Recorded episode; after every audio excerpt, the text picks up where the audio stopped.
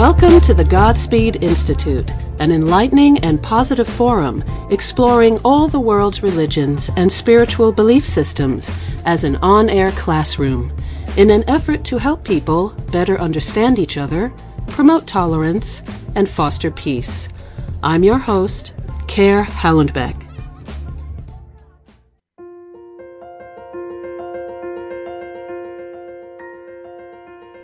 The Reverend Canon Gina Gilland Campbell is Canon Precentor of Washington National Cathedral in Washington, D.C. In her role, she has responsibility and oversight for all worship in the life of the cathedral. An ordained United Methodist clergywoman, Canon Campbell received her education at Duke University and at the Candler School of Theology at Emory University. Before coming to her current position, Canon Campbell served as a church educator in Georgia and New Jersey on the staff of the Southwest Texas Conference of the United Methodist Church and as a congregational pastor in Texas and Maryland. Her 36 years of ministry include work in ecumenical and interfaith settings, as an author and curriculum and program designer, and as a supervisor and mentor for laity and clergy serving in a variety of ministry settings. Gina, welcome to the program, and thank you so much for being with us today. Thank you. Well, you've had a very long and interesting journey, but I must ask first if you could explain uh, for listeners what is a canon precentor? It's funny that that was your first question because I had to look it up when they told me they wanted to make me the canon precentor here. Um, United Methodists don't use titles like that. Um, as best I can tell, it means chief singer. So that goes to the days when most of the liturgy in the church was sung. And so this was the person who would know the liturgy and would have committed much of it to memory, uh, would be very familiar with what needed to be sung and placed where. So it's a way of pointing to a certain amount of uh, expertise and leadership in the area of liturgy and worship. And canon is just a cathedral title that so there there's also here for instance a canon missioner and there's a canon for music. So it's it's it's you know another way to think about it is the head of a certain department with a certain body of knowledge. Thank you very sure. much. It, it seems to go through church history and various denominations, um, and kind of with slightly different, uh, you know, focus. Uh, um, in, in in the Catholic Church and, and in Judaism, it just it's a very interesting title, and uh, I appreciate how it's rooted somehow in the in in a sung liturgy. Um, now, 36 years that forms a wealth of pastoral experience. I wanted to ask you: did, Were you raised in a religious or spiritual household? My father is actually United Methodist clergy, so from the time I was carried out of the hospital, I was living in a house provided by a church. so, yes, my whole upbringing was in the Methodist Church in small uh, rural communities, mostly in mm. Western North Carolina. Mm. Um, and then, of course, my education was at Methodist related schools, and then all my working life has been spent connected in one way or another to church life. Mm. Thank you so much. Uh, thank you so much for that. I get the, an image comes to mind in terms of rural ministry that you know pertains to many places. Of course, uh, I'm sitting here in in rural coastal Maine, and there are very unique you know needs and specific needs. Um, in rural ministry and in, in, in, in just life in, in many ways. Are there any anecdotes or any stories along the way that sort of help describe, you know, your journey in like in vignettes? well, one of the things I was thinking about was how early my attention got focused on the table in a sanctuary. So the Eucharistic table, some people would call it the altar. Uh, but from a very young age, that was a place I wanted to be. And there were many discussions in my household with my father about why I was not allowed to receive communion yet. Because um, in the rural South, in the Methodist Church, in the days I was growing up, children didn't do that until they were confirmed by and large. And but I just had this deep desire to be there. And my father kept saying, when you understand it, you can go. And then finally, that, there was one year when he moved the confirmation class back to the third grade. Normally it happened in the fifth. And he put me in it. And I think it was a way to just stop the questions on Sunday morning when there was going to be communion.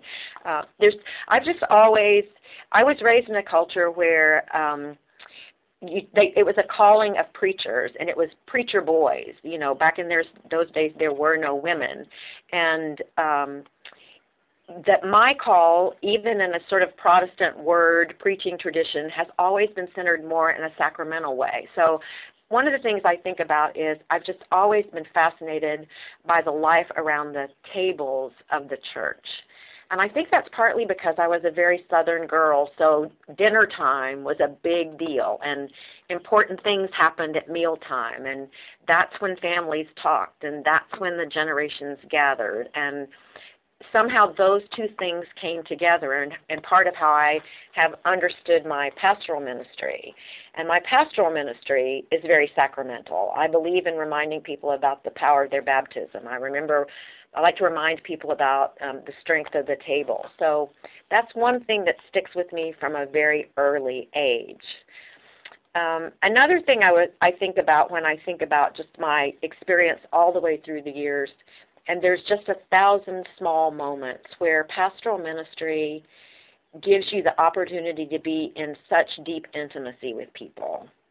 Whether it's because of sickness, whether it's because of fear, addiction, joy, new baby, marriage, uh, those moments when people get so honest. And, you know, I could name a thousand names and a thousand times in all the states I've ever lived in where you just have this great privilege and this sense of being in the sacredness of people's lives. Mm. So those are those are a couple places I think about. It's not so much an anecdote as it is a I think more sort of in images for my my life in ministry that are broad and those are two that I think of.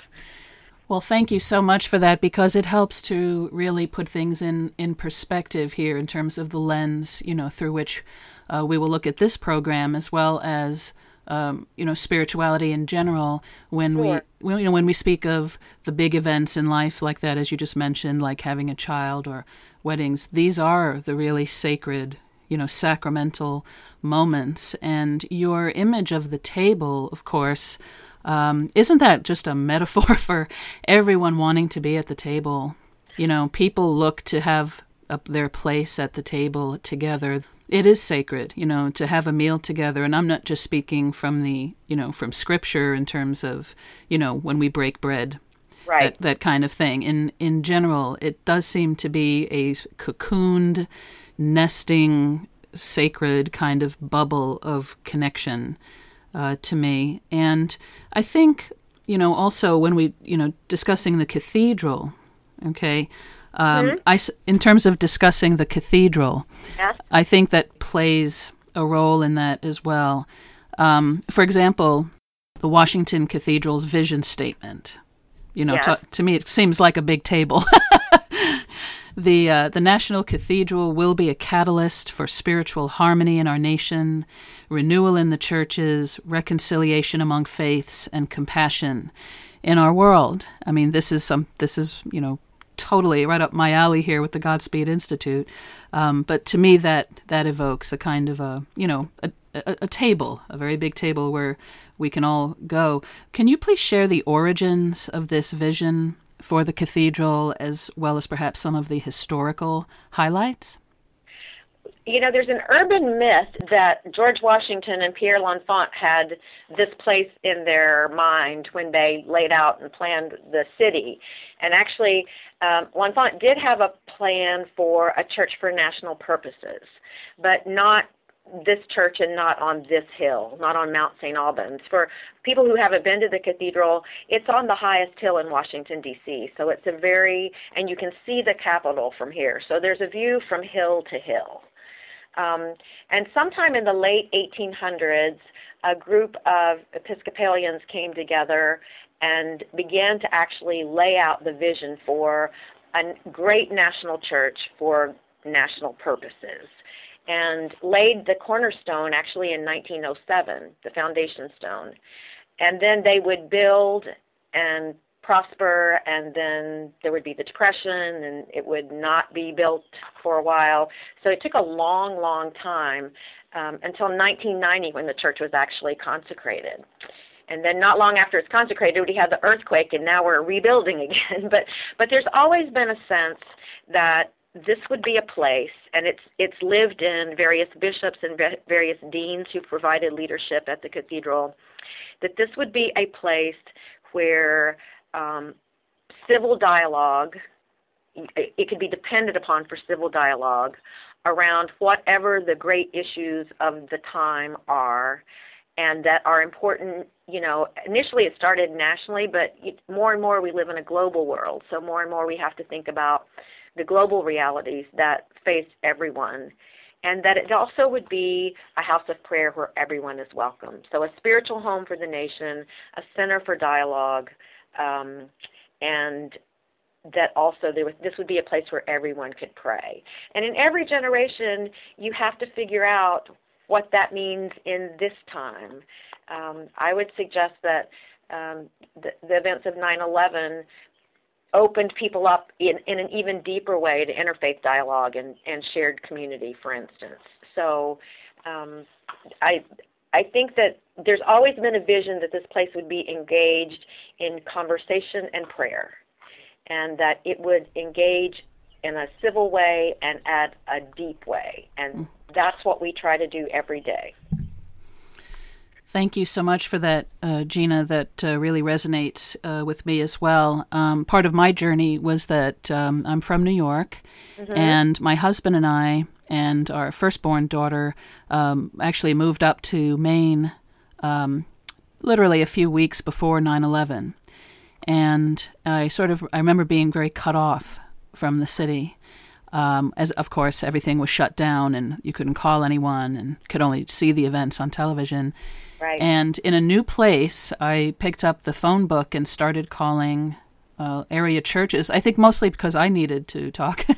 yeah. Um, and you know, it sort of uh, expanded. We were talking about you know doing a candlelight vigil uh, that Friday evening, the fourteenth, and it just expanded to include you know Christian, uh, Jewish, uh, Muslim, and Buddhist. Uh, representation there, and we had 500 people on Camden Harbor up here, and that's essentially where the Godspeed Institute began.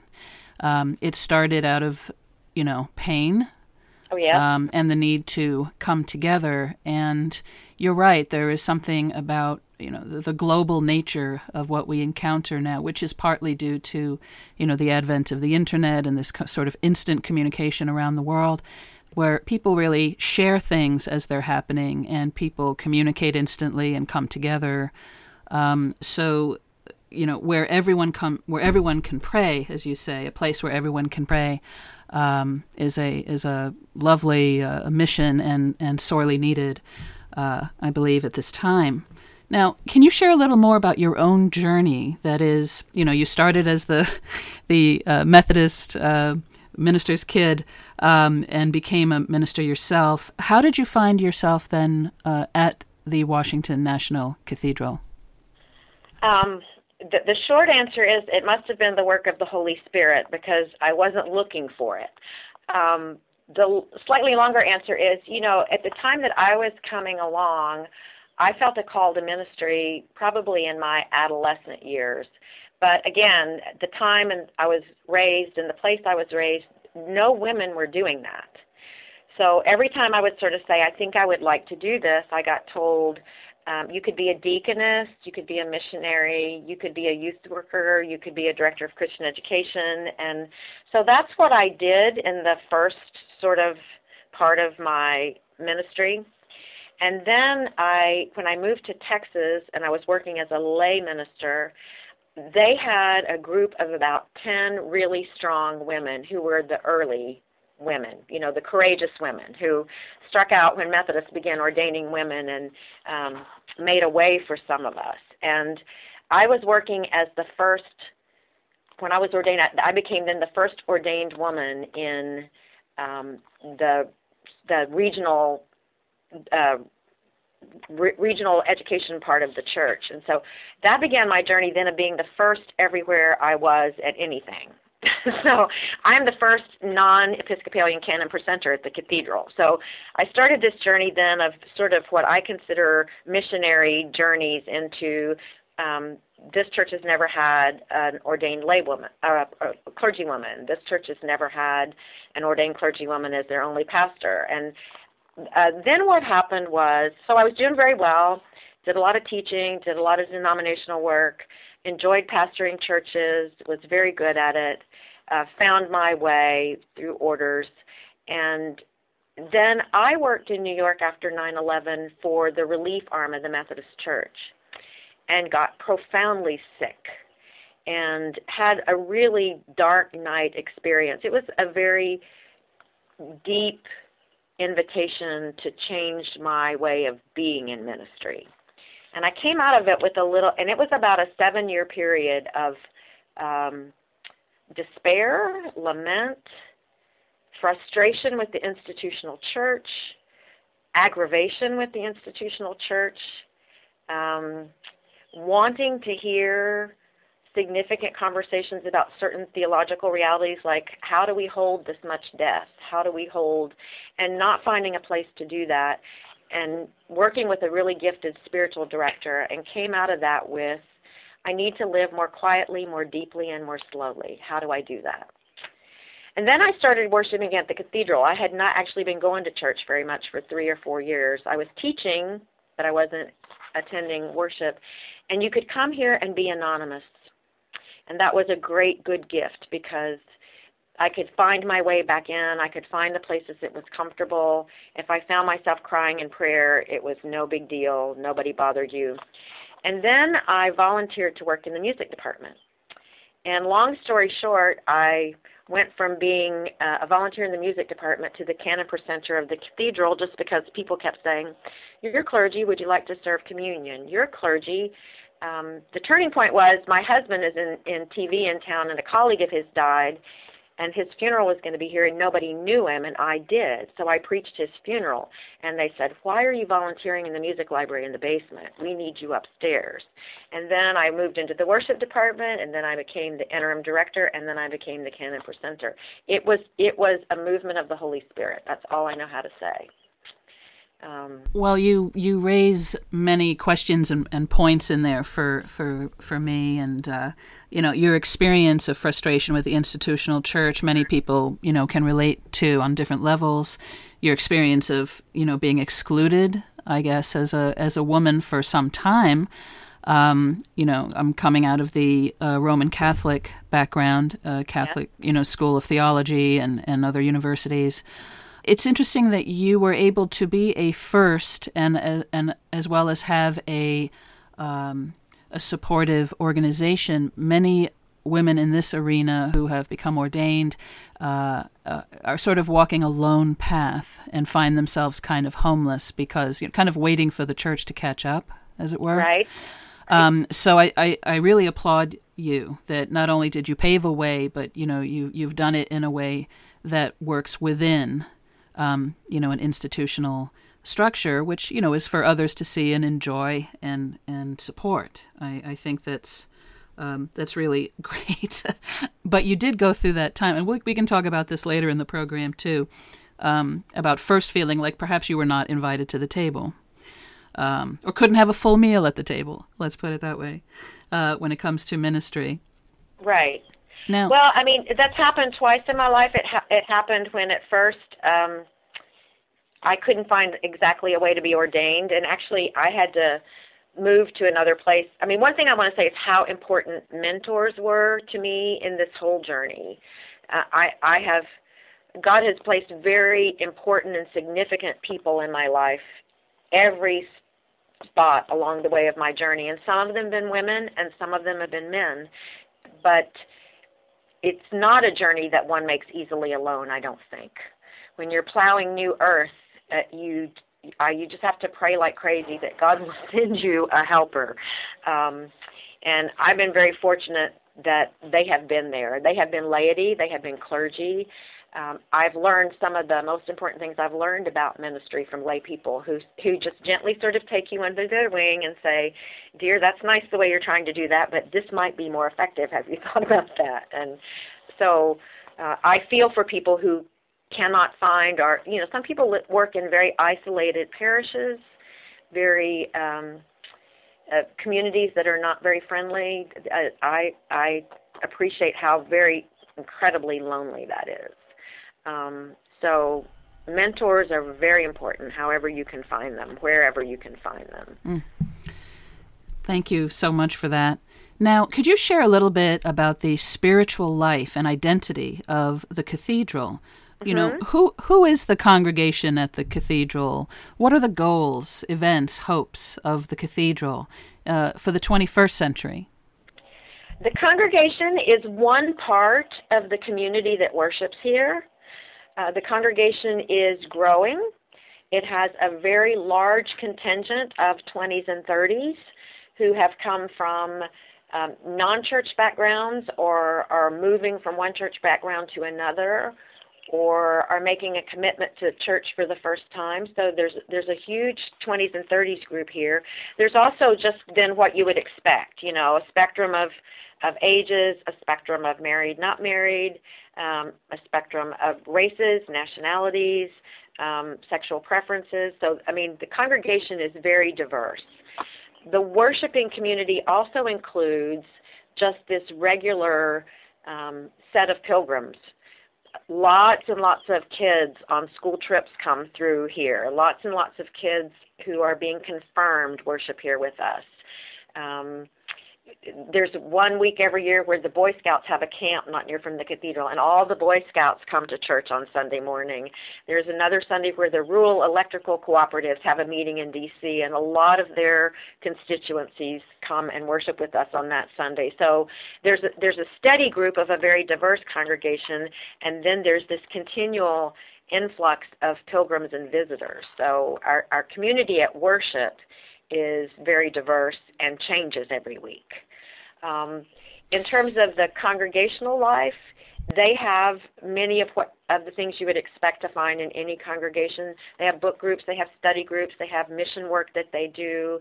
Um, they provide many of the volunteers for um, the Eucharistic servers, the readers in the in the congregation, um, and then there is the programmatic life of the cathedral beyond the congregation and the missional life of the cathedral beyond the congregation. We have um, a Center for Prayer and Pilgrimage at the cathedral, which runs um, their own kinds of programs. So they have um, weekly nights where the labyrinths are available for people to come and pray.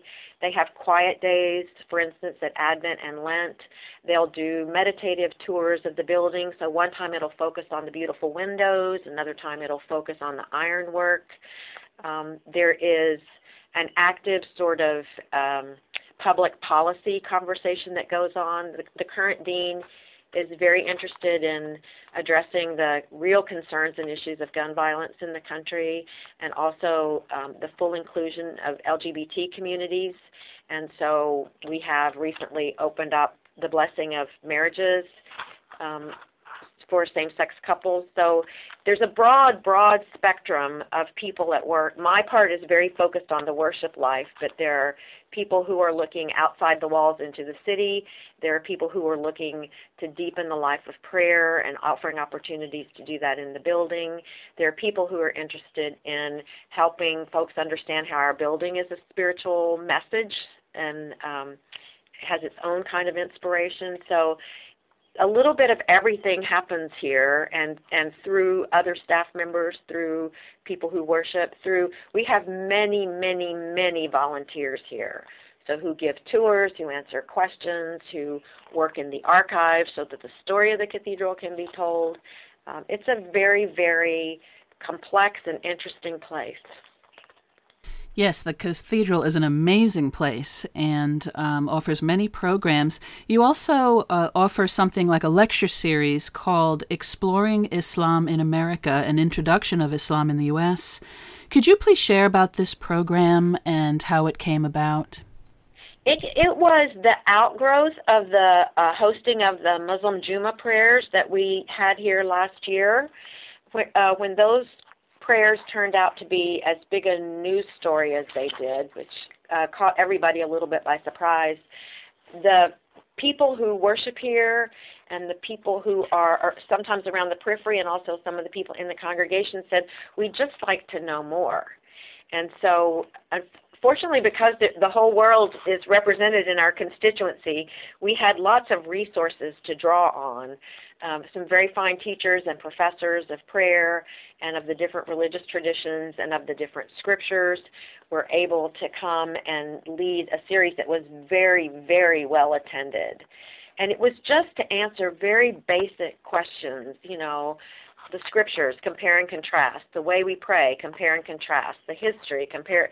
So it was it was really a rich time, but it it it came to life because of the enormous sort of swirling that happened around the Juma prayers.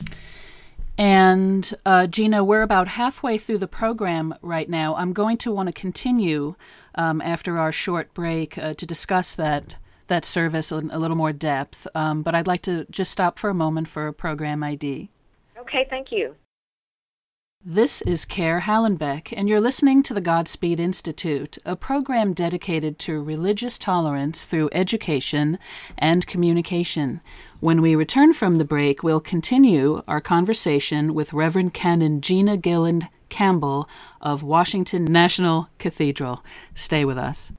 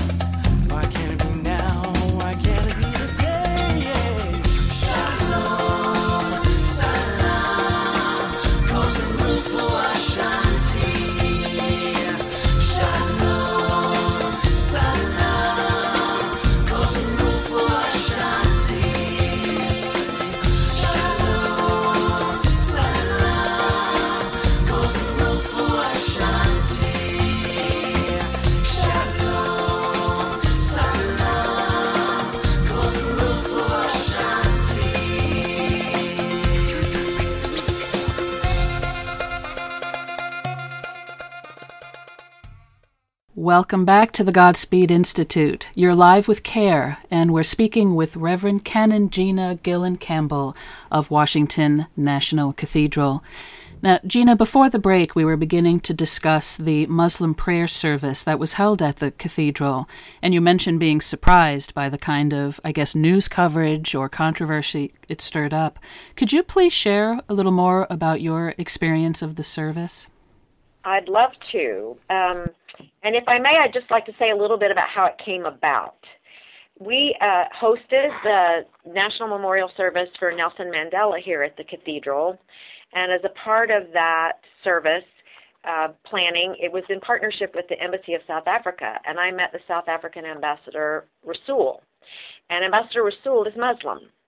And so we went through this rather intense planning process together because as you might know, everybody wanted to be a part of Mr. Mandela's service in the United States. So there was quite a lot of diplomacy needed and to make a beautiful service that gave the right kind of tribute. So he and I uh, sat through some conversations where we had to do some negotiating ourselves and then where we had to negotiate with other parties to create something lovely. And the night before the service, we had had rehearsals for all the various speakers and choirs, and he and I were standing on, at the crossing, which is uh, right near the rood screen of the cathedral, so out in the big nave, and we were looking out towards the west end, which are the doors through which one normally enters. And we were just standing there quietly, and it had been a busy, busy day. And he he said, "It looks like a mosque." And I said, "How is that?" And he said, Well, in the very ancient mosques where you have an aisle, we would have water and it would be used to transport the sound. And then he began to talk about when he was in prison in South Africa during the days of apartheid and how they would be able to communicate through the toilets because the water would carry the sound. And so that was a way they stayed in touch with each other. So that was a very powerful image for him. And we kept talking, and finally I said to him, Could you imagine yourself praying here? And he he looked at me and he says, "Are you serious?" And I said, "Well, I mean, could you imagine it?" And then we started. We had maybe four visits where he would come to the cathedral on the main floor in the nave, and we would just walk around and look at the building to find the spot that most physically look like a mosque or, or where a Muslim prayer service would be held. And we found a place where the iconography wasn't, the Christian iconography wasn't right in front of your face, where there were a number of arches that were had multi levels, which is very important in the Muslim tradition, where there was a lot of wrought iron, which would also be uh, something that they would be accustomed to, and which could hold roughly about 200 people because one of the things we decided early on about Friday prayers, since that's the holiest day for their prayer, or the Friday prayers, the holiest day for their prayer, we didn't want to deplete all the mosques in the community. So it was decided that um, five sponsoring groups would invite a significant number from their community, and those groups would pray together, and the prayer of the Muslim community in the in the surrounding area would not be depleted that day. So that's how it started. It started because we were friends. We got to know each other. We had created worship together, which was beautiful. And then I was just surprised when he said this could be a mosque, and I thought, I wonder what he sees. And then we began to have a conversation about what one sees in another person's place of worship and what one sees in the way other people pray. And we began to plan and we when the Friday came, it was um, it was one of the days that I remember with great affection about this place. Um, it just it, it there was such a spirit of goodwill and such a spirit of gratitude that doors had been opened and such a spirit of humility on our part that we wanted to be very good hosts and um, everybody was having to give a little bit in order to to to manage everything that had to be managed that day and even the press was very respectful. I was not prepared. I think I talked to over a hundred press outlets. I was not prepared for that at all. Um, and what I kept saying to people is, I they they wanted to know what was your agenda, what were you after, what message are you trying to send? And really, I wanted this really to live, this cathedral to live more deeply into its mission to be a house of prayer for all people and a spiritual home for the nation. And the reality of that is that includes Muslims.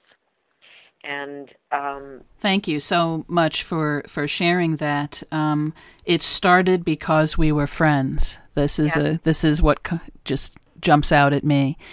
And yes, when you talk about a, a, a, cathedral for the nation, and if we do abide by freedom of religion, uh, then you know your invitation was you know not only a, a um, uh, an extension of the church into its own mission, but also a deepening into what it means to be an American, perhaps today. Mm-hmm. I think that's where the spiritual home for the nation. I tend to focus lots of times on the house of prayer for all people because I'm I'm very much a um, moving more towards the contemplative side of things and, and sort of like to rest in my prayer. But what the what that prayer service, that Juma prayer service, made plain to me is the power of the cathedral as uh, a convening body, as a, a, a place where people can see the leading edge of things, like where we need to be moving, and something about the costliness of that and the benefits of that. You know, it was it was. Um, I got a lot of really, really, really horrible email, and um, from Christians, and so that was an awareness for me that I mean I always knew it, but I now I now know it differently. So you have a greater appreciation of what the Muslim community is up against, and um, mm-hmm. I hmm. got a lot of critique about, well, they'll never invite you back. Well, that's not the case. I've been invited to their Friday prayer in their mosques, invited to speak, have been made most welcome. So just breaking down some of those assumptions we make about other people and the power of the cathedral as a place where that can be visible because this happens in communities all over America. I guess that's why I was a little bit surprised. Muslims worship in synagogues and Jews worship in Christian houses of worship. After the earthquake, our neighbors, Washington Hebrew congregation, invited us to come and worship in their synagogue um, so that we could have church. It happens everywhere. When the cathedral does it, that said something different, and that was a realization for me about um, a place can have a lot of power, and so it is very important how you think about, how you welcome, how you uh, offer hospitality, how you do extend. I mean, using the table as a metaphor, not as a literal word, but how how you expand. Who can imagine themselves praying here, and then who actually can come and pray here and feel at home? And that's a big challenge and a big responsibility. Well, I think uh, also part of what you said is the um, the place. Uh, perhaps because it's the National Cathedral, um, it was looked at a little bit differently. Uh, for example, there are women being ordained everywhere, uh, but not you can't necessarily have that service at the Vatican. right, exactly. so perhaps you know, but at the same time, I want to bring up something else, which is, you know, there was one protester, let's say, yeah. but I think it was very. Um, you know that was very promoted in in the news. And recently, Reverend Hall uh, had an an interview with NPR, um, uh, Scott Simon, because of a new Pew survey that came out. And in this, um, Scott Simon mentions I know there are religious people doing important and marvelous and thankless things all over the globe. And Reverend Hall says, right. And Simon says, but anybody who follows the news, even today, will hear about people killing innocents under the banner of religion. And I think, as a news person, as an, a newsman himself, um, you know, you can, he can acknowledge the kind of inflammatory role that the press can play, and which ha- is a great part of the reason why we started this program five years ago. Right, um, I because agree with that. this is yeah. a place where I've had uh, in a conversation like this, as I'm having with you, with members of all faiths around the world, and where people can be heard and lis- listened to.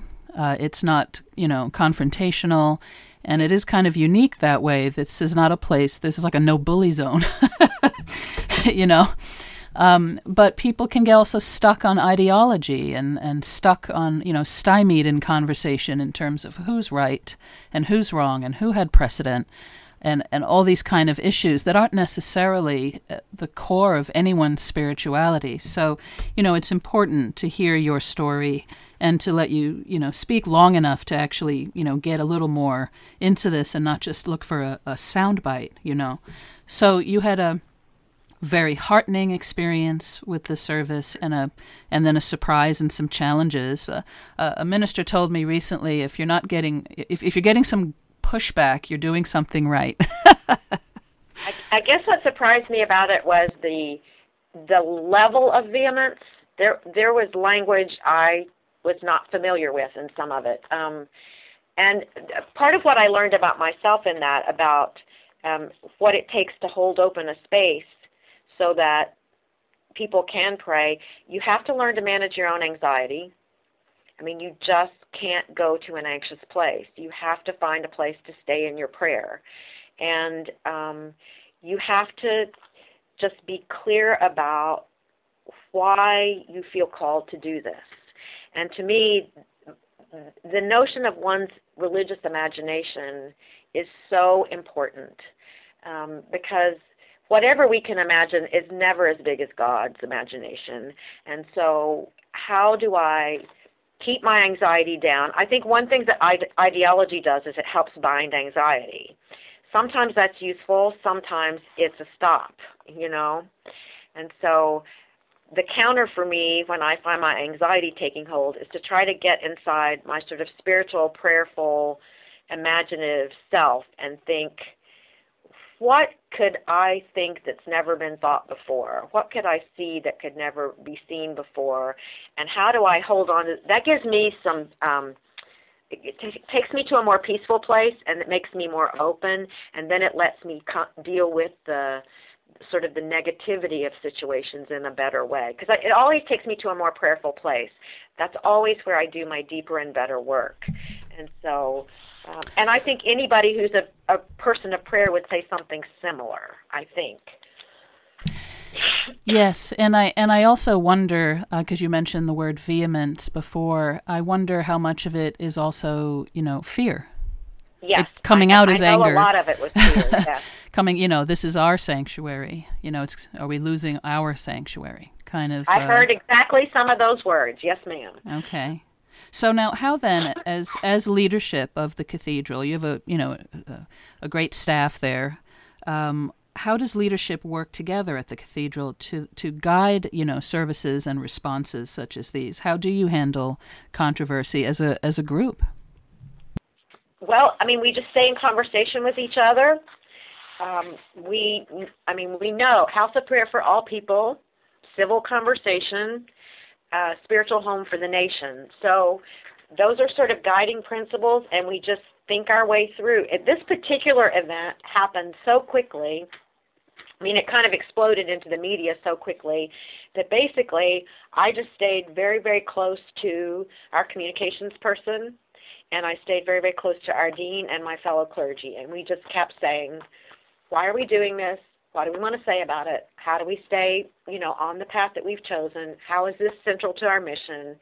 And we just help support each other and hold one another accountable. That's beautiful. Thank you very much. Um, now, and because we're also talking about the role of women in the church, um, for example, you have another lecture series at the uh, cathedral exploring Quranic teachings on the role of women. But what about the role of women in the Christian church? Um, you've been through some things yourself, so have I. Many women have. We're at a very interesting time. Um, could you, you know, what's your perspective on the development and reception of female clergy? you know, I've been at this so long that um I've seen I've seen sort of an evolution happen. You know, when when you were coming along and you were the first, and I wasn't the very first. I was like in the third group ordained in the part of Texas where I was ordained. There was a kind of examination that I don't experience anymore. Now, I don't know if you, you know. I work in a place now where the presiding bishop is female and the bishop is female, and on any given year in the cathedral, more of the clergy are female than male. So, I've come from never seeing another clergywoman to working in a place where you know the two top leaders are female. So that changes, I think, what comes towards you if you're in a you know a middle level.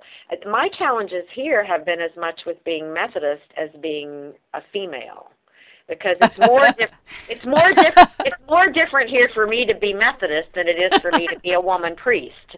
Um so i think some things are situational I think that you know the more women that are in the church, and not every denomination has any women, so I have to put that you know there are some places where women are still not welcome, still not ordained. Um, my spiritual director is Roman Catholic. I'm very aware um, that she feels the table is broken in some ways for her. Um, so it's different, I think, in terms of where you are. Right now, I'm in a place where being a woman is just a really fine and good thing, and people are very welcoming and like it. Um, that's been a delightful place. I've also been, you know, when I the joke used to be when I first started out, they commented on your shoes and your earrings because they didn't know what else to say to a woman priest. Mm-hmm. So, um, so I, mean, it, I guess I've been around long enough where that is not the first part of my identity as a clergy anymore. Um, in terms of where I run into issues, I'm more likely to run into issues uh, because um, in a church that's becoming, in some ways, increasingly secular to reach out to new communities, which I believe we have to do, but I never want to lose sight of the holy in that and how the holy is held and how the holy is expressed. So I tend to run into more bumps with, especially in a place like this, how one negotiates taking a tradition of very high liturgy and making it accessible. So my my challenges now are different than they were when I first started. Mm. Um, yes, I can I can hear that. I'm just very very well supported here the presiding bishop has been she was a huge supporter when the, when the um, issues started coming around the, the Muslim prayer service. I feel very supported mm. uh, by women, as a woman, as a priest, by by my male colleagues.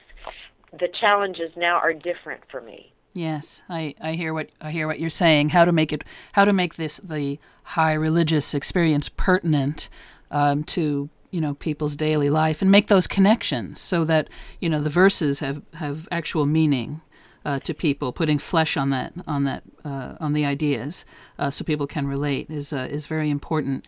I did want to ask you though, uh, as you were speaking, do you feel that there's um, is there a female leadership style in ministry as compared to male clergy, or would you uh, say they're similar? What do you what's your leadership style?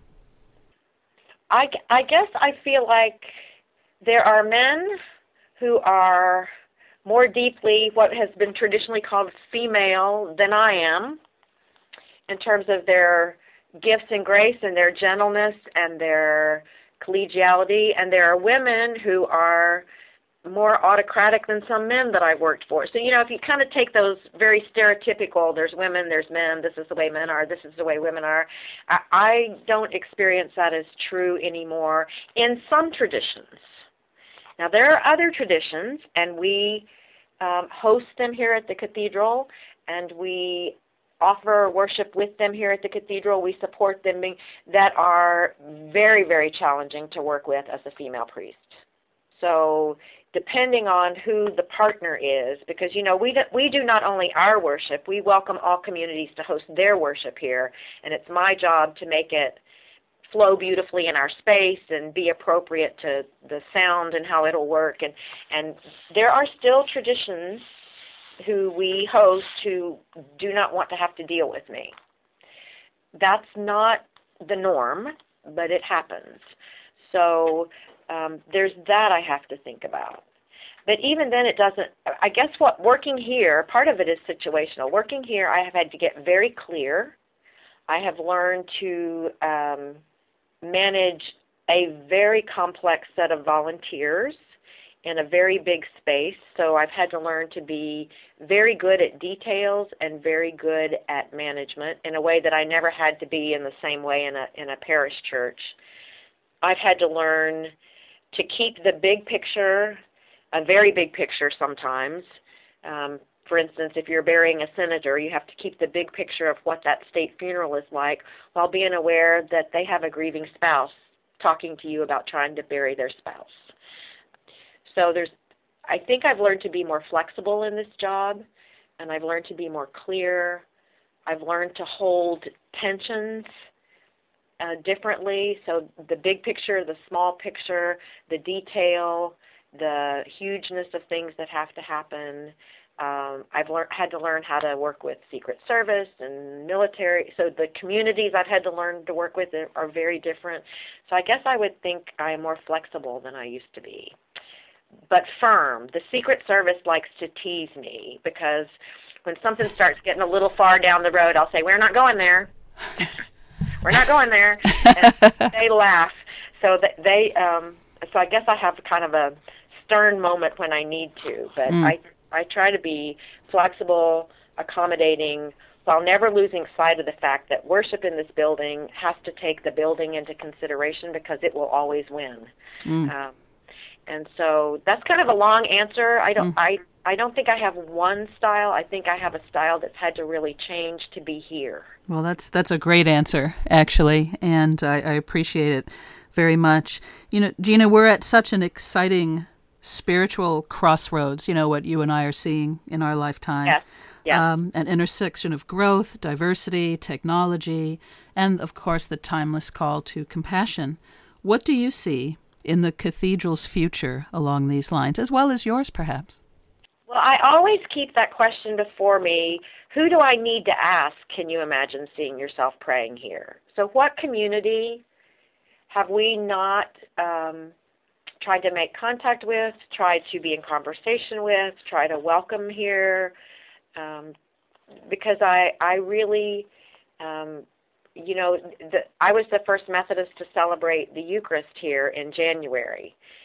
So, to the first Methodist to preside at Sunday services. I just keep looking at how can more people see themselves in the worship that happens here? How can more people see their own prayer happening here? How can they want to claim this church as their own church? How can they feel like um, this when they sit, here Washington National Cathedral, they hear and see and feel themselves a part of it. Um, part of that is uh, learning how to use um, our web webcasting of services and to pay attention to who joins us online and when they join us. Um, we had recently uh, we hosted the the service for the martyrs of the Armenian genocide, and we had a huge online community for that service. And that was a very different community to worship in our nave and to use our space and to pray here. So that was informative. Uh, when Senator Brooke died, so uh, people of prominence in the nation, there was a huge online community for that. So, how does the cathedral send out their openness as a house of prayer to more and more communities who uh, want to see what's happening in this national church. So there's an online component that I hope we just continue to be more savvy about. Um, I hope we will continue to find ways to engage our city. Uh, we are up on a hill, and the city isn't all up on the hill. There's a lot of city between this hill and the hill where the Capitol is and beyond, and we have not always been as present in the city as we mm-hmm. might be. So how we continue to reach out into the wards and neighborhoods of this city would be important to me. Um, and then just being, uh, you know, to continue to be responsive. Um, you know, when a tragedy happens in Japan, when a tragedy happens in Haiti, when a, a person of Nelson Mandela's stature dies, how do we engage the world at moments where great compassion is needed from a praying community? Um, that we would continue to be resourceful and a little more nimble than we can sometimes be, um, opening our doors right away and offering people a place to come and have community and prayer right away. Uh, so that that experience care that you were talking about of you know you're new in town and something has happened and you um, get out your phone book and you start looking for a church. Well, can they look here and find exactly what they need at those times? That's one thing I hope for us. So those are some of my just sort of initial thoughts. Mm. Well, Gina, thank you so much for that. As we close the program, I just want to remind listeners that the link for the cathedral will be posted uh, with the show online, and I encourage listeners, please visit. Um, it's a marvelous, marvelous place. Reverend Campbell, thank you so much for joining us today. It has been a distinct pleasure and an honor speaking with you. Um, I hope you stay in touch and uh, keep us posted about what's going on uh, in your life. Um, Washington National Cathedral is uh, just a, a, wonderful and, and blessed place that continues to grow. And Caer, thank you so much for inviting me. This has just been quite a pleasure and a joy. Thank you so much. And thank you, listeners, for joining us for the Godspeed Institute today. The Godspeed Institute is an independent educational organization dedicated to promoting religious tolerance and spiritually based living. If you'd like to hear this or any of our previous programs again, or send it to someone, simply go to GodspeedInstitute.com. Please send your comments to info at GodspeedInstitute.com. We always enjoy hearing from you. And join us again as we continue to explore all the world's religions and spiritual belief systems. Until then, we wish you Godspeed on your journey.